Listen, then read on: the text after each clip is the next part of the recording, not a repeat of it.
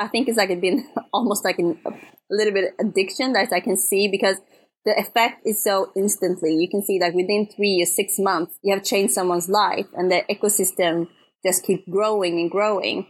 Um, so I'm not, I'm not the techie that when it comes to understanding techie, I don't understand it completely. There are so many people that understand it so much better, like developers and stuff like that. But I can see the human behaviors that are changing. I can see the impact it's making in people's lives. Hey, my name is Innocent Maginga, and you're listening to the Learnability Podcast. For individuals seeking growth, we've created this open ended exploration into our ability and desire to learn.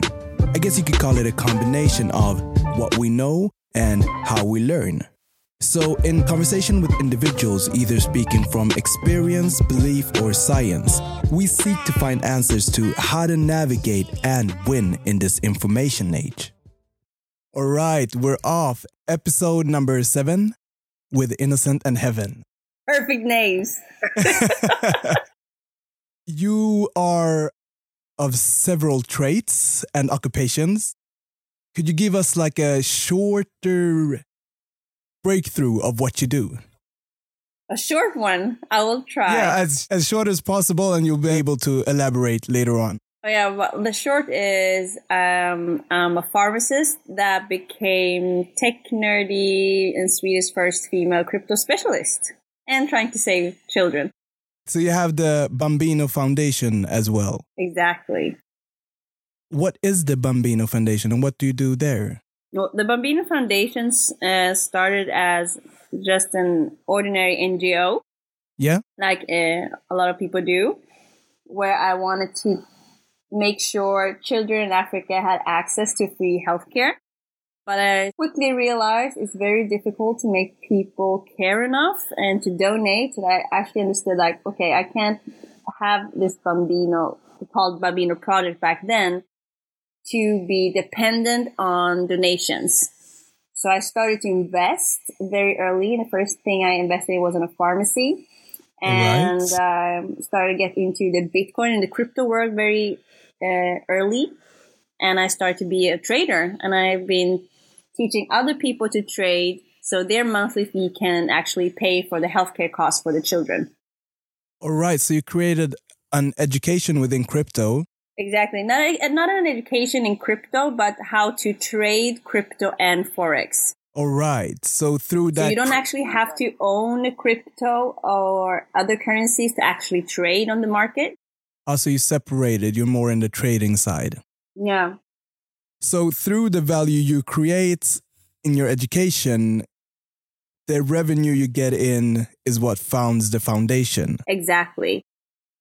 So we do accept donations, but the it's not the most um, it's not the reason why Bambino Foundation is here today after so many years. How did you get into crypto and that whole field? It started off when I was studying to become a pharmacist. I worked um, part time, like extra, uh, at a company called Glocalnet. I don't know if they exist today. I remember them. Yeah, exactly. And yeah, so I worked as a phone salesperson, just calling people up like, "Hi, do you want Wi-Fi?" Basically, and um, it was me together with a lot of dudes that could build their own computers, basically, very knowledgeable type. But that's how I actually got into it, and they started talking about Bitcoin and digital cash, and they were into mining. I thought I was too difficult. I wish I did it, but I thought it was too difficult. And one of the, uh, one of my, we're still friends basically after 10, 10 years. He said, you know, you can trade and you can actually earn money even if the market goes down. And that's where it actually just clicked in my brain. I was like, what? That's exactly the opposite that I've been learning all these years. I thought everything had to add on value or go up to actually get some profit or money. He said, no, you have to just analyze. And he started to explain all the technicalities behind the trading. And I was like, okay, teach me now. and how long time before you felt like you had got a grip of it and started gaining traction? Well, after a year, then I saw the opportunity to actually teach other. Yeah. And so I started to teach other people after a year. and now we almost a thousand people. I just checked this morning; it was 955 people. Uh, That's the, amazing. In the community, yeah, it's it's growing From all over the and world. They have I'm been guessing? taken. I have a, about like a hundred people of them that has like proceeded to do this and teach others. So we're just growing. wow, crazy, crazy growth. I bet some of the people listening to this will be interested and some might not even know really what crypto's about. Could you possibly give us like a quick crash course of crypto talking about distributed ledgers and blockchain, what that is, uh, different currencies, how to use it, and what you see for the future. Is that possible? That's what people pay me for. I'm kidding. okay, I'll give a crash course. No Just worries. short, so they can want to get more from you. Yeah, but basically, when it comes, two different courses. It's like one is like how to trade. Trading per se is not a new thing. People have been trading for many, many years. There are a lot of more people that have more experience when it comes to trading. You can trade stocks and like way, way back time, people would trade uh, rice. So it's not, when it comes to trading, it's not actually a new thing. The new thing is actually we can now trade on the cryptocurrency market. And the cryptocurrency market is what we most people know about, like Bitcoin or Ethereum. Exactly. They're the two uh, biggest one right now. Bitcoin was the first one, right? Yes, it was. And then the founders are Satoshi Nakamoto.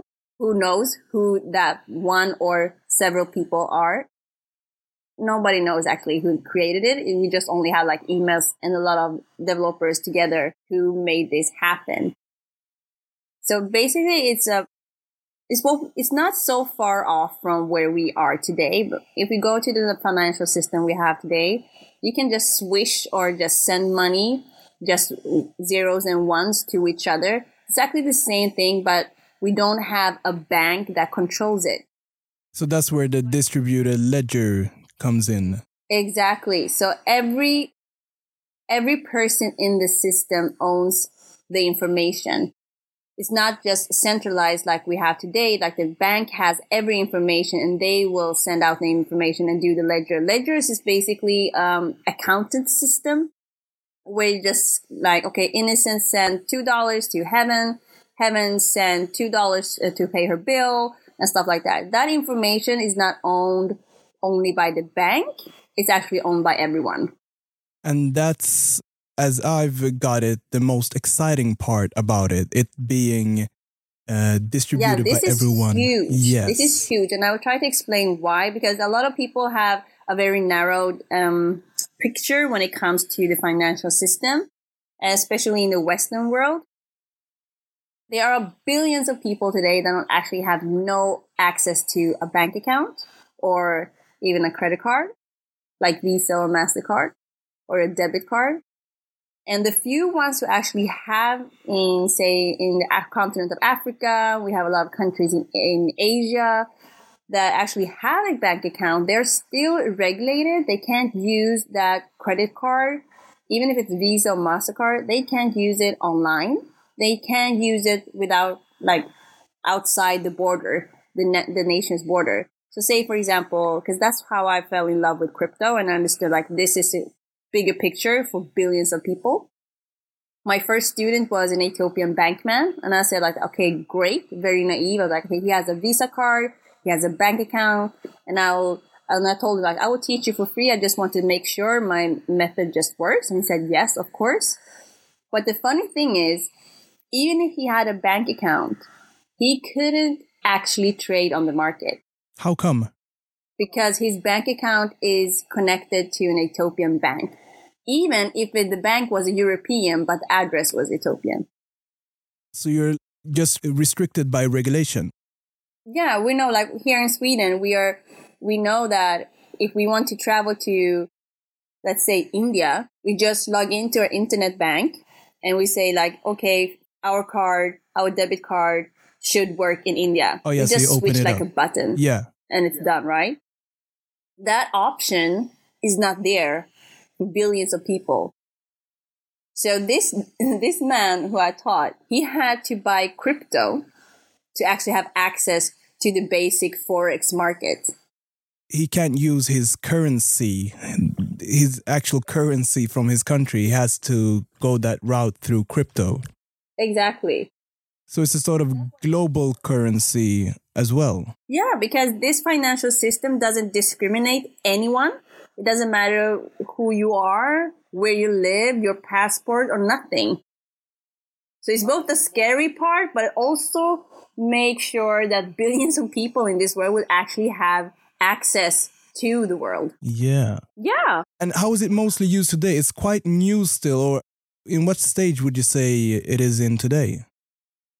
Well, it's still very new. Yeah. Um, I try to compare with the internet. It will probably go faster when the with the blockchain and crypto world um, to implement in the system. I think we will have we will probably see like mainstream people will probably use different systems based on blockchain without even realizing they're using blockchain. Yeah. Like, like like a little bit today like we use the internet we talk about 3g 4g 5g what we don't really understand the difference difference between between them or the system behind it? Definitely and similar to ai we're talking about ai is coming but it's already here in a way that we don't notice it in our day-to-day use. Exactly. So i think we will see there see that change more and more rapidly. Um, it's going when it comes to this whole world it's going a much faster rate in countries that are excluded in the in the world today. So basically, in Africa, when we talk about technology, they are already they skipped whole the third like third revolution. They're into the fifth. They they skip. They go from they go from like in smartphone to robotics instantly. They skip like a you call it leapfrog. They skip like a total one whole revolution that we've seen we're doing here in, in the West. Um, oh yeah, so that's a so, part of seeing the potential in that market, I guess. Absolutely. So that's why I think when it, when it comes to the Western world, when they're like, "Oh, it's just a hype, it's just a buzzword," it's the same when the internet came. People were saying like, "No, no one will trust to put in their bank account and name and everything in the internet." Now you see, we have every information on everyone yes. out there. so I don't think I don't think it's to be the same, especially now. The reason why I think it's to do a much much faster rate is because there are billions of people that are excluded in the system we know now. Uh, even in the internet world, we have a lot of people, a lot of billions of people that don't have access to the information that you and I can easily get. So it's like open like a Pandora's ass, like welcome to the world. And and it's so easy. Wow. Uh, really excited. And um, as I said, if people want to learn more, they can get in touch with you, right? Absolutely. How does the courses uh, play out? Is it uh, from a distance? Yeah, it's online. Uh, everything's online? online. I think of these almost thousand people, I probably met like five or ten percent of them in real life. Rest of them we use Zoom. Uh, I love Zoom. I think it's better than Skype. Sorry, Skype uh, to to actually learn. So we do one to one meetings like every third day, and we have an online education platform with videos and everything. Um, and then we are about a hundred mentors that you can reach out to and chat groups. Thank you for giving us that crash course. I don't think you gave away too much. There's a lot more to learn. So I hope people get in touch with you for that. There's a lot to learn. And I think if anyone is saying they're an expert, they're lying. They might be specialists just because we've been doing it for so long. But if if anyone says it's an expert, it's just a pure pure lie. we have no idea where this, this is stage. going. We just know the potential is going to be huge. No one knew we will have Instagram and see people taking picture of themselves daily on the internet. We couldn't even imagine that. So who knows?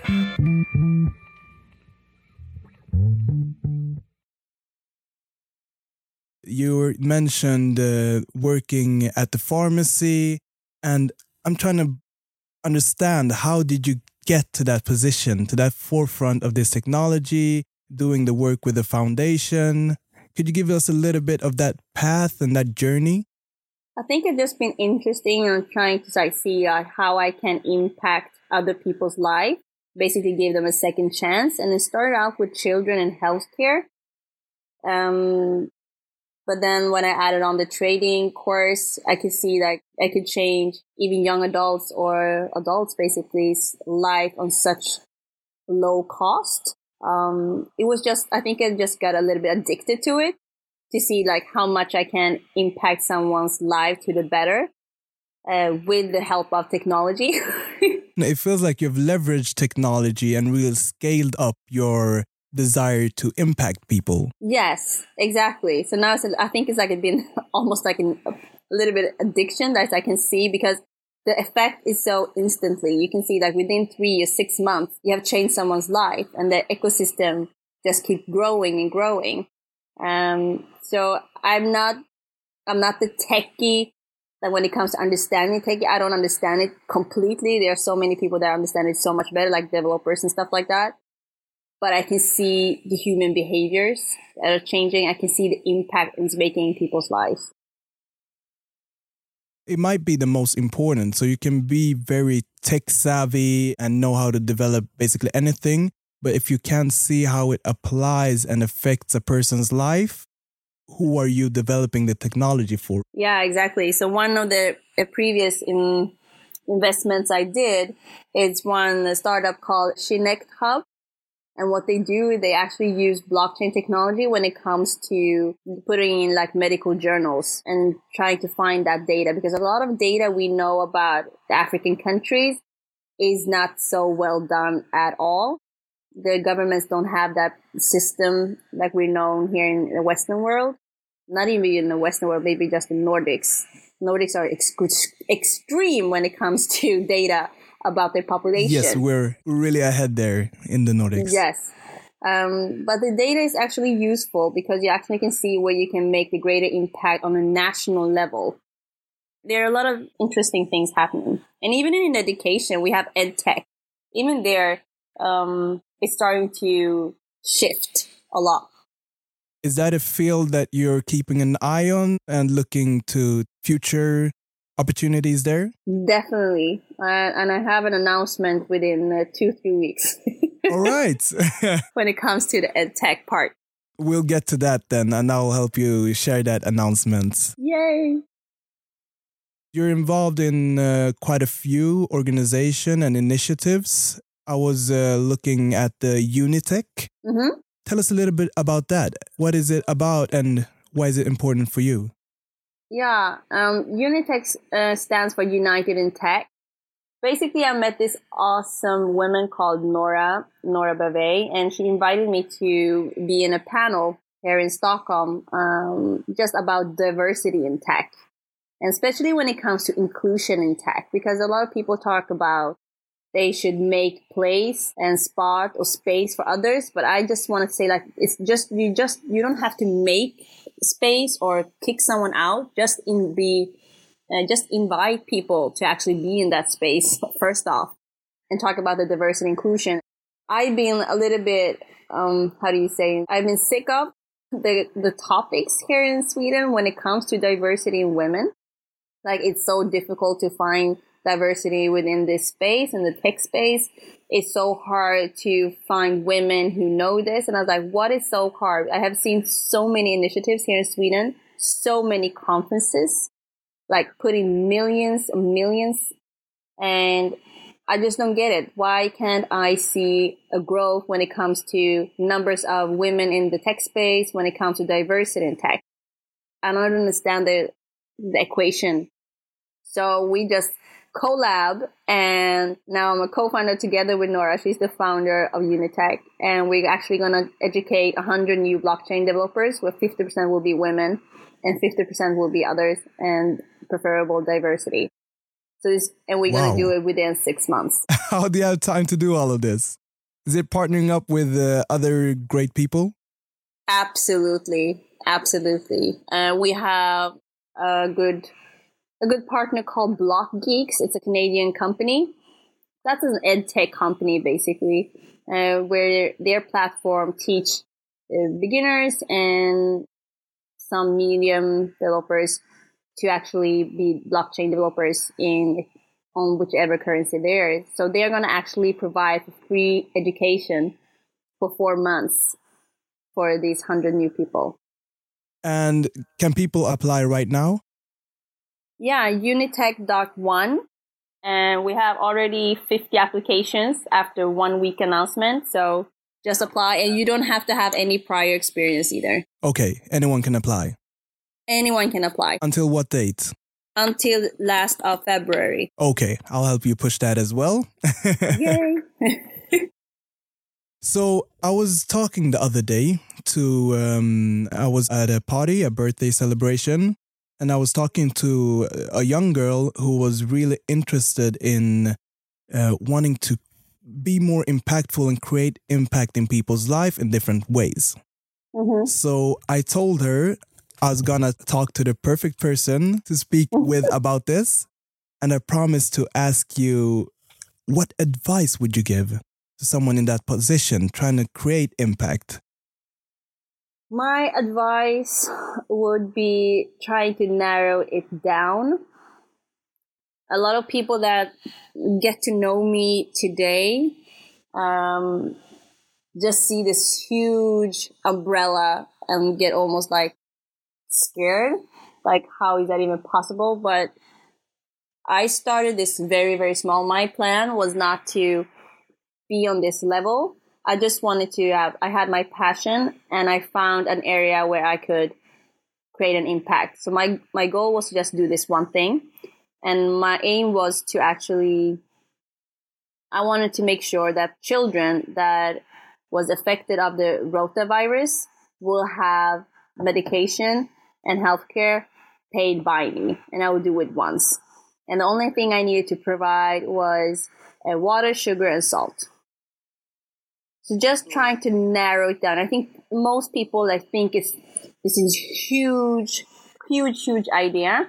And when they start the process or their journey and they only see only see that they have impact one life, they're like, oh my god, I suck. Oh, I don't do anything good and compare themselves with others. But I actually started with just 10 children for a whole year. I was going to ask you, like you're saying, if you could break it down, that first project, how did you go about? What challenges do you run into? I think that could be very helpful. Yeah, I have challenges like every single day. Because if you don't love the process of building something and think it's going to be so easy and so harmless, that's so totally wrong. Definitely. That's a totally wrong business. This life is not easy, but I think it's worth it, and it's probably not for everyone. But when I started, I just wanted to. I just went down with my father with a forty foot container, and I thought I can just dump it there and then leave, go back to Sweden. But after a while, I was like, you know what? I can't do this. I can't just leave the children. I will support all healthcare costs for this um, organization my first organization, and they had only 10 children back then. I was like, 10 is good. I can do 10. So you started raising money for that? Yeah, I have some. I, I got a grant from Pharmacists uh, Without Borders, and I took my own money. And that's when I realized the money was running out. It was not enough to for another year. And I like, okay, I need to find a solution for this. And that's when you started trading? No, that's when no? I started to invest. Oh, so I invested in a pharmacy and I took my profit to put it into Bambino. What you're explaining, your mindset and and your way of going about this, I think it defies an entrepreneur. Would you call yourself an entrepreneur? Yeah, I do now. Yeah. I didn't realize it back then. I probably didn't know even the word. I'm being honest, but I probably didn't know it. Um, I just wanted to make it to see a sustainability in it. I just didn't want to. My aim was not to have a thousand children. I just wanted to make an impact for this 10 and how to build that. And then I'm trying to find, just find a solution to the problems I could foresee. I could see that next year, okay, I will have no money left. Yeah. My bank account is out. What I need to do something. I need to find something and start to ask people for help, starting to ask people for advice. Like, how can I do this? How can I fix this problem? I think a lot of people just think too big that, okay, if they want to do something, it has to be instantly Mm. or it has to be like in a massive Bill Gates kind of way. Oh yeah. but it's not. You start where you are, break it down to smaller steps. Exactly. Yeah. So just trying to find. So I do actually do workshops for people, like trying to just narrow it down for them. Like, hey, just start here. That will maybe within a couple months or a year will start have its effect.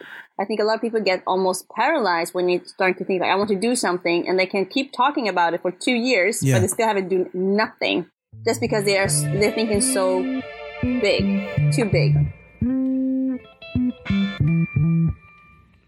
Africa is something I wanted to talk more about.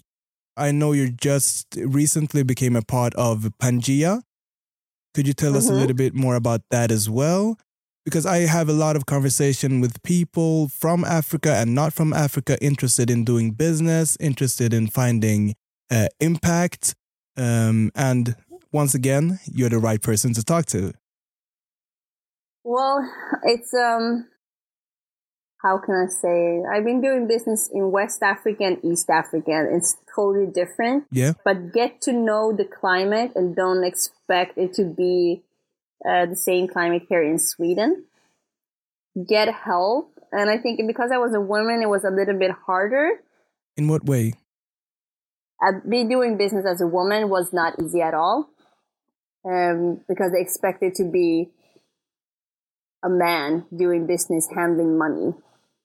And so the equality issue is uh, a little bit more difficult over there. I, even in some cases, they actually just wrote, I, I wrote my name like Heaven Barakat, but they would respond to me like Mr. Barakat Mr. All until, right. until they got to meet me. Um, I even I even like um, hired like a taxi driver to help me around do all the meetings I had to do with like within a day, and actually had him paid extra because I wanted him to be the the first face they wanted to see before I got in. Oh, also, you had him like a Trojan horse. And they said, yeah, and they t- then always they thought he was Mr. Barakat, and they're like, no, this is this is she. Wow. Okay, so once you break that barrier, what's the next challenge or insight? Well, the challenge I have, it feels like, especially as a woman doing business uh, anywhere, is that it's almost like you have to prove something.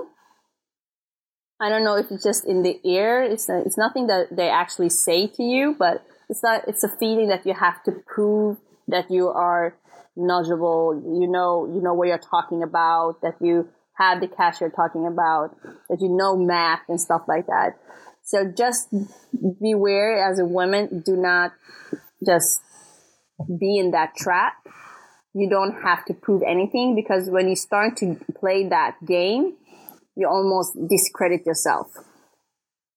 Oh, yeah, you're playing into their rules. Exactly. Sort of. And in a larger perspective, where do you see the continent? I know we're talking about the continent in large here. You've done uh, business in East and West Africa. Okay, we can take those markets. Where do you see that developing in the nearest 10 years, let's say? Well, I just uh, just I think it was in LinkedIn. I I think I said uh, it's less than six thousand days before Yeah, the continent post. Africa will have the population like over two billion. Two billion people. You said more than China and India together, right? Yeah, Was that right? exactly. Wow. And the population is very very young. Yes. The median age today is around is 19.4 so and it's a it's a people that are very hungry for change it's a people that want to create we have amazing amazing human beings that can create the most amazing stuff out of nothing without any cash not even with the right materials and they can create robots I've seen a lot of that ingenuity firsthand, especially in Rwanda, Yeah. where I've been. There's like there's no limit. They have this energy like there's no limit to do anything. Uh, but there are some challenges too when it comes to like urbanization. We don't have. Um, there are more and more people that will live in the big cities. I think well, within 10, 15 years, the, the five biggest cities in the world will be in Africa. And at the same time, this amazing stuff is happening. We also see a migration part that actually scares like Europe.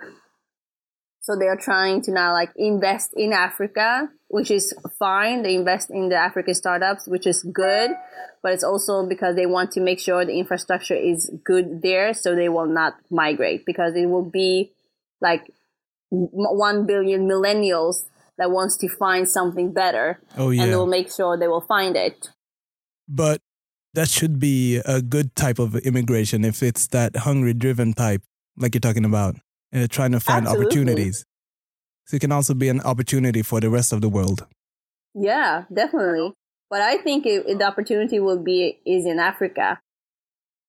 So I want to make sure we invest in the people there. That's why the the whole uh, idea with Bambino Foundation is to actually promote and help local initiatives, local organizations, because if we want sustainability and not to see what happens to Africa all these previous years, we have to invest in the people there because they would change not only their neighborhood or community, they would actually change the nation. That's so true. And bringing it back to, as I was saying, my reference, uh, which is Rwanda, it the progress made there is really with the people, like you're talking about. Exactly. And and that's how I see it continuing the development. So, what specifically does Pangea do? Pangea is uh, an acceleration program. So what they do, they're trying to activate uh, the diaspora investors, but also European investors. They will go to like an investor program where they actually will be taught how to invest in the African market. And then, and at the same time, uh, we have applications open for uh, Kenyan startups to actually apply to the acceleration program. We have about 400, 500 applications every time we do this. Wow. Yeah, so it's amazing. That's a lot of entrepreneurs. Yes, like every time we do it, like around four or 500 applications. And of them, we will pick 25 that will go to acceleration programs and have the opportunity to find investments from uh, Swedish or Norwegian investors. And here's also an opportunity to actually activate the diaspora, the African diaspora, to actually invest to become in investors, Africans. Oh yeah, because we send a lot of money back without any impact, basically. Talking about the investors in Sweden and Norway, and let's say generally in West, do you think knowledge is the biggest problem or the, the biggest gap today the knowledge of the market and knowledge of that opportunity? And how yeah, do you think absolutely. you can bridge that? And even by the african diaspora because we've been taught that this africa is this dangerous land or continent we should not go back or we should not invest. Even we self have been taught that there's an opportunity uh, in the country the countries we came from or the total of the continent. So the work now is switching that mindset and yes, opening up for Most investment. Definitely. Yeah. And I think you're a fantastic person in the forefront of that, spreading the message. And you really have created a platform where all of these different things come together perfectly. I hope so. Been working since 2000, why is it, 10 years? No, 11 years. Wow. Yeah. Wow. and that's also another point on the um, giving advice to someone who wants to create impact like you. You've been doing this for 11 years. You started small. You didn't know it would grow into this, but you made it possible by just putting in focused effort, I guess, all through these 11 years. Yeah. And the is trick right? is to do something every day I like to see the process grow and just to do something every day because a lot of people say, "Oh, how do you find the time?" Like I, I still can't understand that question because I don't understand why people don't find the time. And why I say that it's maybe cocky, but I do something every day. Even if it's for five minutes, I can send two emails and ask for advice. Or the next day, maybe I have more energy. I can do something for one hour or two hours. Um, just keep, keep going. And, and like, okay, so my energy level is not so up today, but I can basically send three emails. That takes maybe half an hour. Let's say that. So just basically doing something every day because doing that, even for five minutes, even if you do something for your passion or dream or whatever for five minutes every day will be 90% more than any other people would do. And I'm that's so, the sad part. yeah, it's it's so sad, but I'm so glad you said this because it might inspire people that maybe have a full time job but have another field they're interested in contributing or or creating something within, and hearing that doing something for five minutes or one hour, whatever time you have every day, will move you forward. I think that's inspiring, really. Yeah, I think the biggest lie humanity um, gives to itself, there's a lot of lies we tell ourselves, is I don't have time. I think that's like the biggest lie we do because it's easy, it's um, comfortable, and maybe an easy way not to show that you actually failed something the fear of failure. It, it sounds like it's more an escape. Yeah. And probably sometimes without even recognizing it. Definitely. Well, Heaven, let's move into my recurrent questions. I'm really excited about hearing your answer to these. So, how much time do you dedicate to self education? Probably every day in some different ways. Sometimes I do, I, uh, I'm a huge fan of meditation. And I meditate basically every day. And when I say every day, it's about 80% of my time. Sometimes I fail. But the aim is for every day. Um, and that can be, for me, that is also part of self, uh, self education. Yeah. Just definitely. to reflect on what I've been doing and need to just go back in time and give myself space to collect my thoughts because that will be enhancing my mind to actually absorb new thoughts. Yes. When you're talking about uh, doing something every day and you're talking about feeling what mode you were in, I was thinking if you meditate, because I've experienced that that helps me um, identify the different modes. Okay, this is this type of day, and then easier adapt my going about around that. So you, it's a useful tool for you as well, meditation. Absolutely. For me, it's actually for focus. Yeah. Um, I get easily excited for everything in this world. Guilty as well. When I started meditation, it was basically because I realized I had a problem with to focus. I had a huge problem with focus.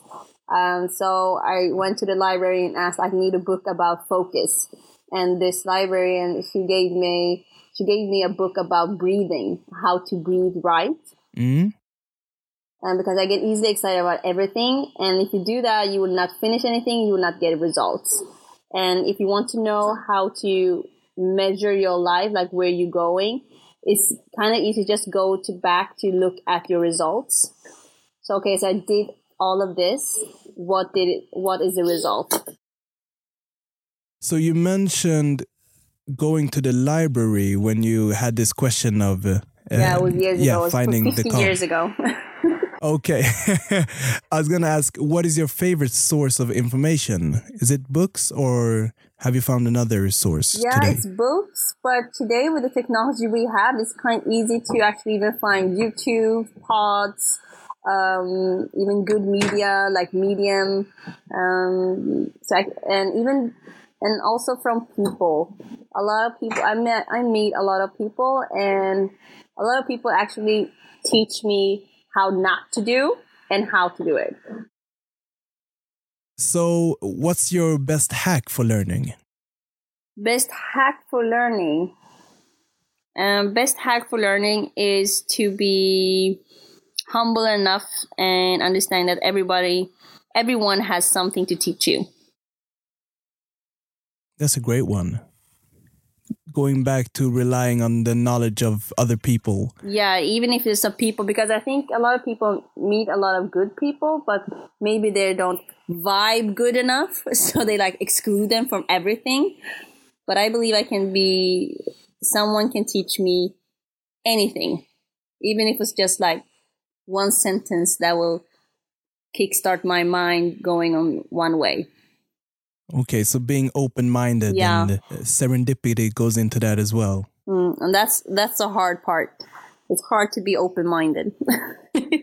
How do you remind yourself? With the help of meditation, it Yeah. increases my patience as well. Yeah. So, if you were to write a book that would be read by all young adults in the world, what would be the title and subtitle of this book? the title will be "Don't Be Fat and Happy." Yes, I've seen you writing about this, so please elaborate. my slogan in life. The the reason behind it is innovation and creativity is almost found every time when there's some struggle, right? Yeah? When you struggle with something or you want to solve something, that's when you get the most creativity out of a person. If they have the tools to actually do it, they can also be panic and depressed and like Overwhelmed. F life mode yeah. but almost they find something where they find a new solution or no new creative way. So, because when I started all this like Bambino Foundation, I had nothing. Now it's easier to actually do the impact I want, which also makes my mind very fat and happy. It gets comfortable. It's get in the comfortable zone that actually makes it being in a comfortable zone is not a learning zone. It's not a creative zone. Um, it's almost like a death zone, basically. So we all have our fat and happy state of mind, our comfort zone, basically. Yeah. So it's very important to find how to trigger yourself to actually get out of that fat and happy. For instance, like when I was younger, I didn't have a car. So I have to uh, commute, right? I have to take the metro or bus or whatever. That makes me um, in the space of other human beings. I meet other human beings. I can listen to other conversations and get that in. And then I realized when I started to get the car, I stopped seeing other people. I was so I was so damn comfortable. And I even noticed on myself like, oh my god, I I'm now fat and happy. I need to do something. So actually what I do is some like one week or two weeks at a month, I ban myself to take the car just for um, bringing me outside because it's a little bit more struggle to actually go and commute and be in that metro together with too many people at the same time. And do you do that even with the kids? yes, Yeah. wow. I do. and they hate it for me, but they will thank me later. so even with the kids, we, we have that process like, okay, you know what? So we have nothing now. The electricity is out. You can have no phones, no iPads, nothing.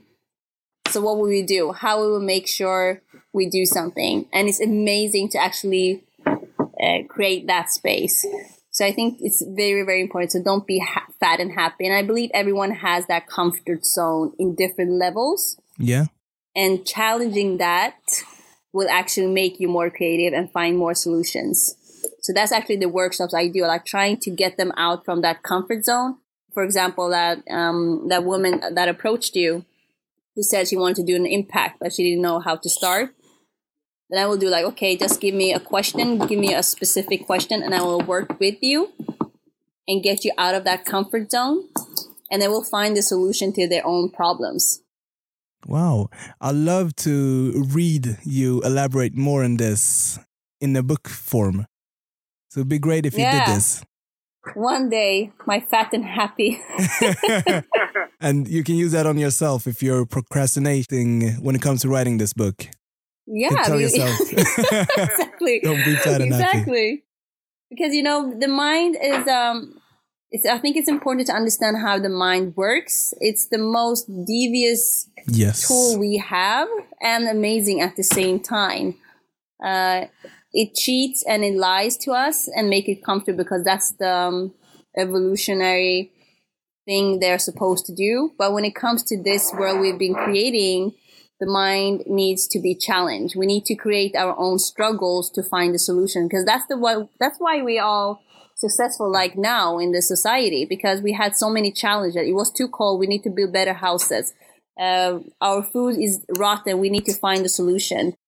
That's actually how we created all the things we take for granted today. And it's so true. I, I can relate. And uh, I've also seen it that way of the importance of the evolutionary perspective. So, like you're saying, our brains work in mysterious ways, and many times it's not to our benefit. But there has been a benefit with these settings once in a time. So, with that, I think, like you're saying, you need to trick yourself or find ways of getting out of that uh, evolutionary bond, I guess, to Exactly. certain behaviors. Exactly. So we need to al- always question our mind and challenge ourselves. Yeah. And on that note, in the last five years, what new belief, behavior, or habit has most improved your life?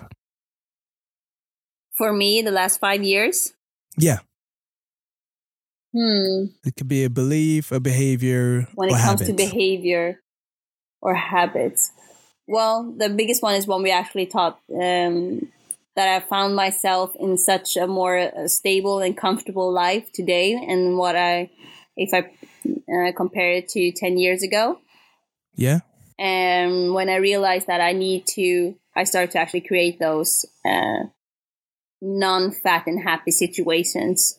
Um, I needed to create them because they weren't there anymore.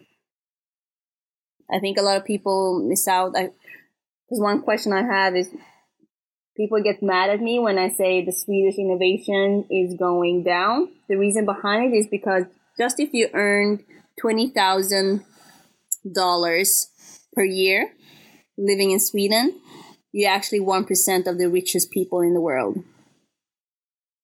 That's amazing, but it's also a very dangerous space to be in when it comes to innovation and creativity because if Sweden or the Nordics has is that and it's the, it's almost completely gone.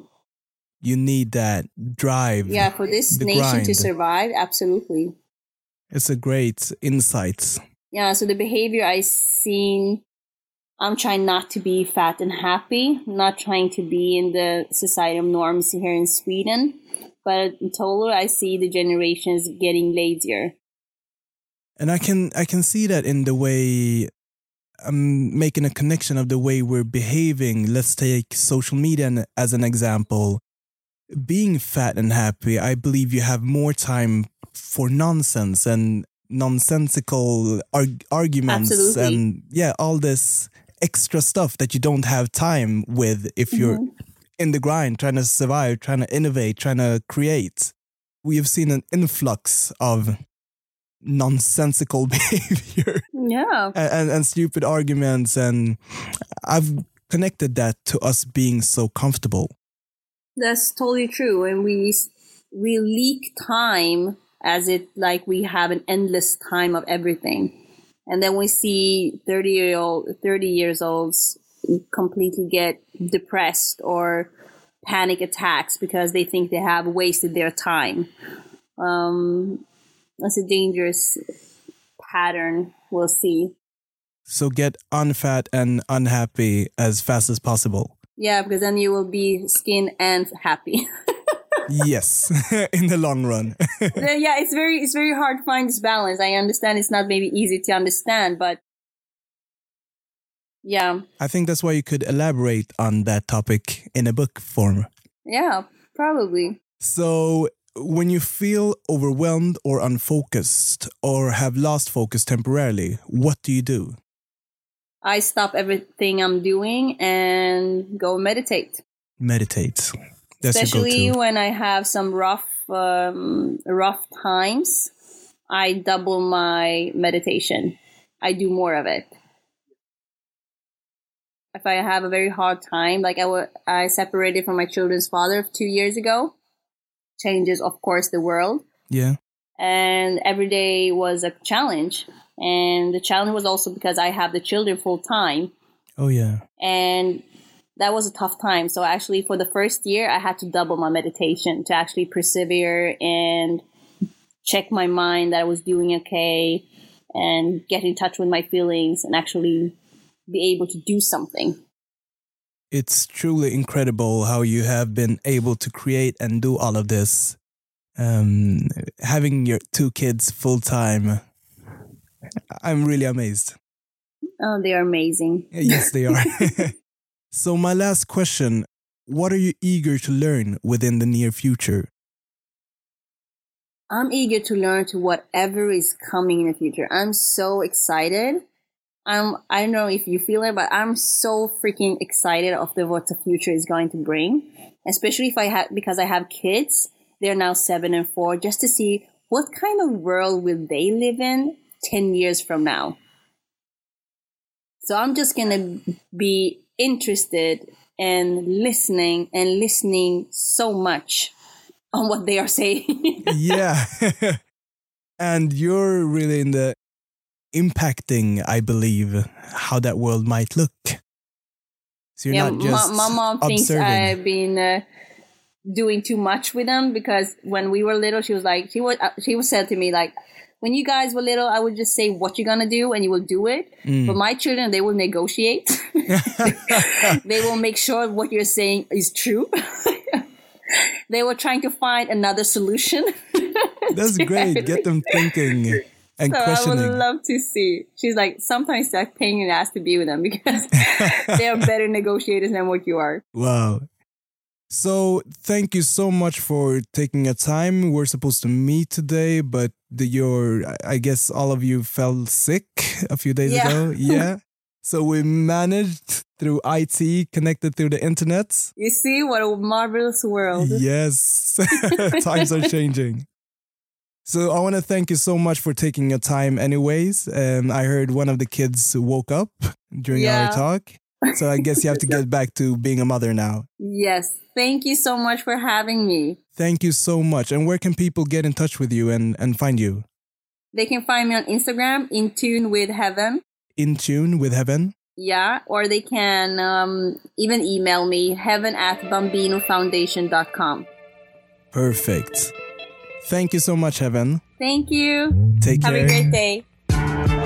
You've been listening to the Learnability Podcast, and I'm your host, Innocent Maginga.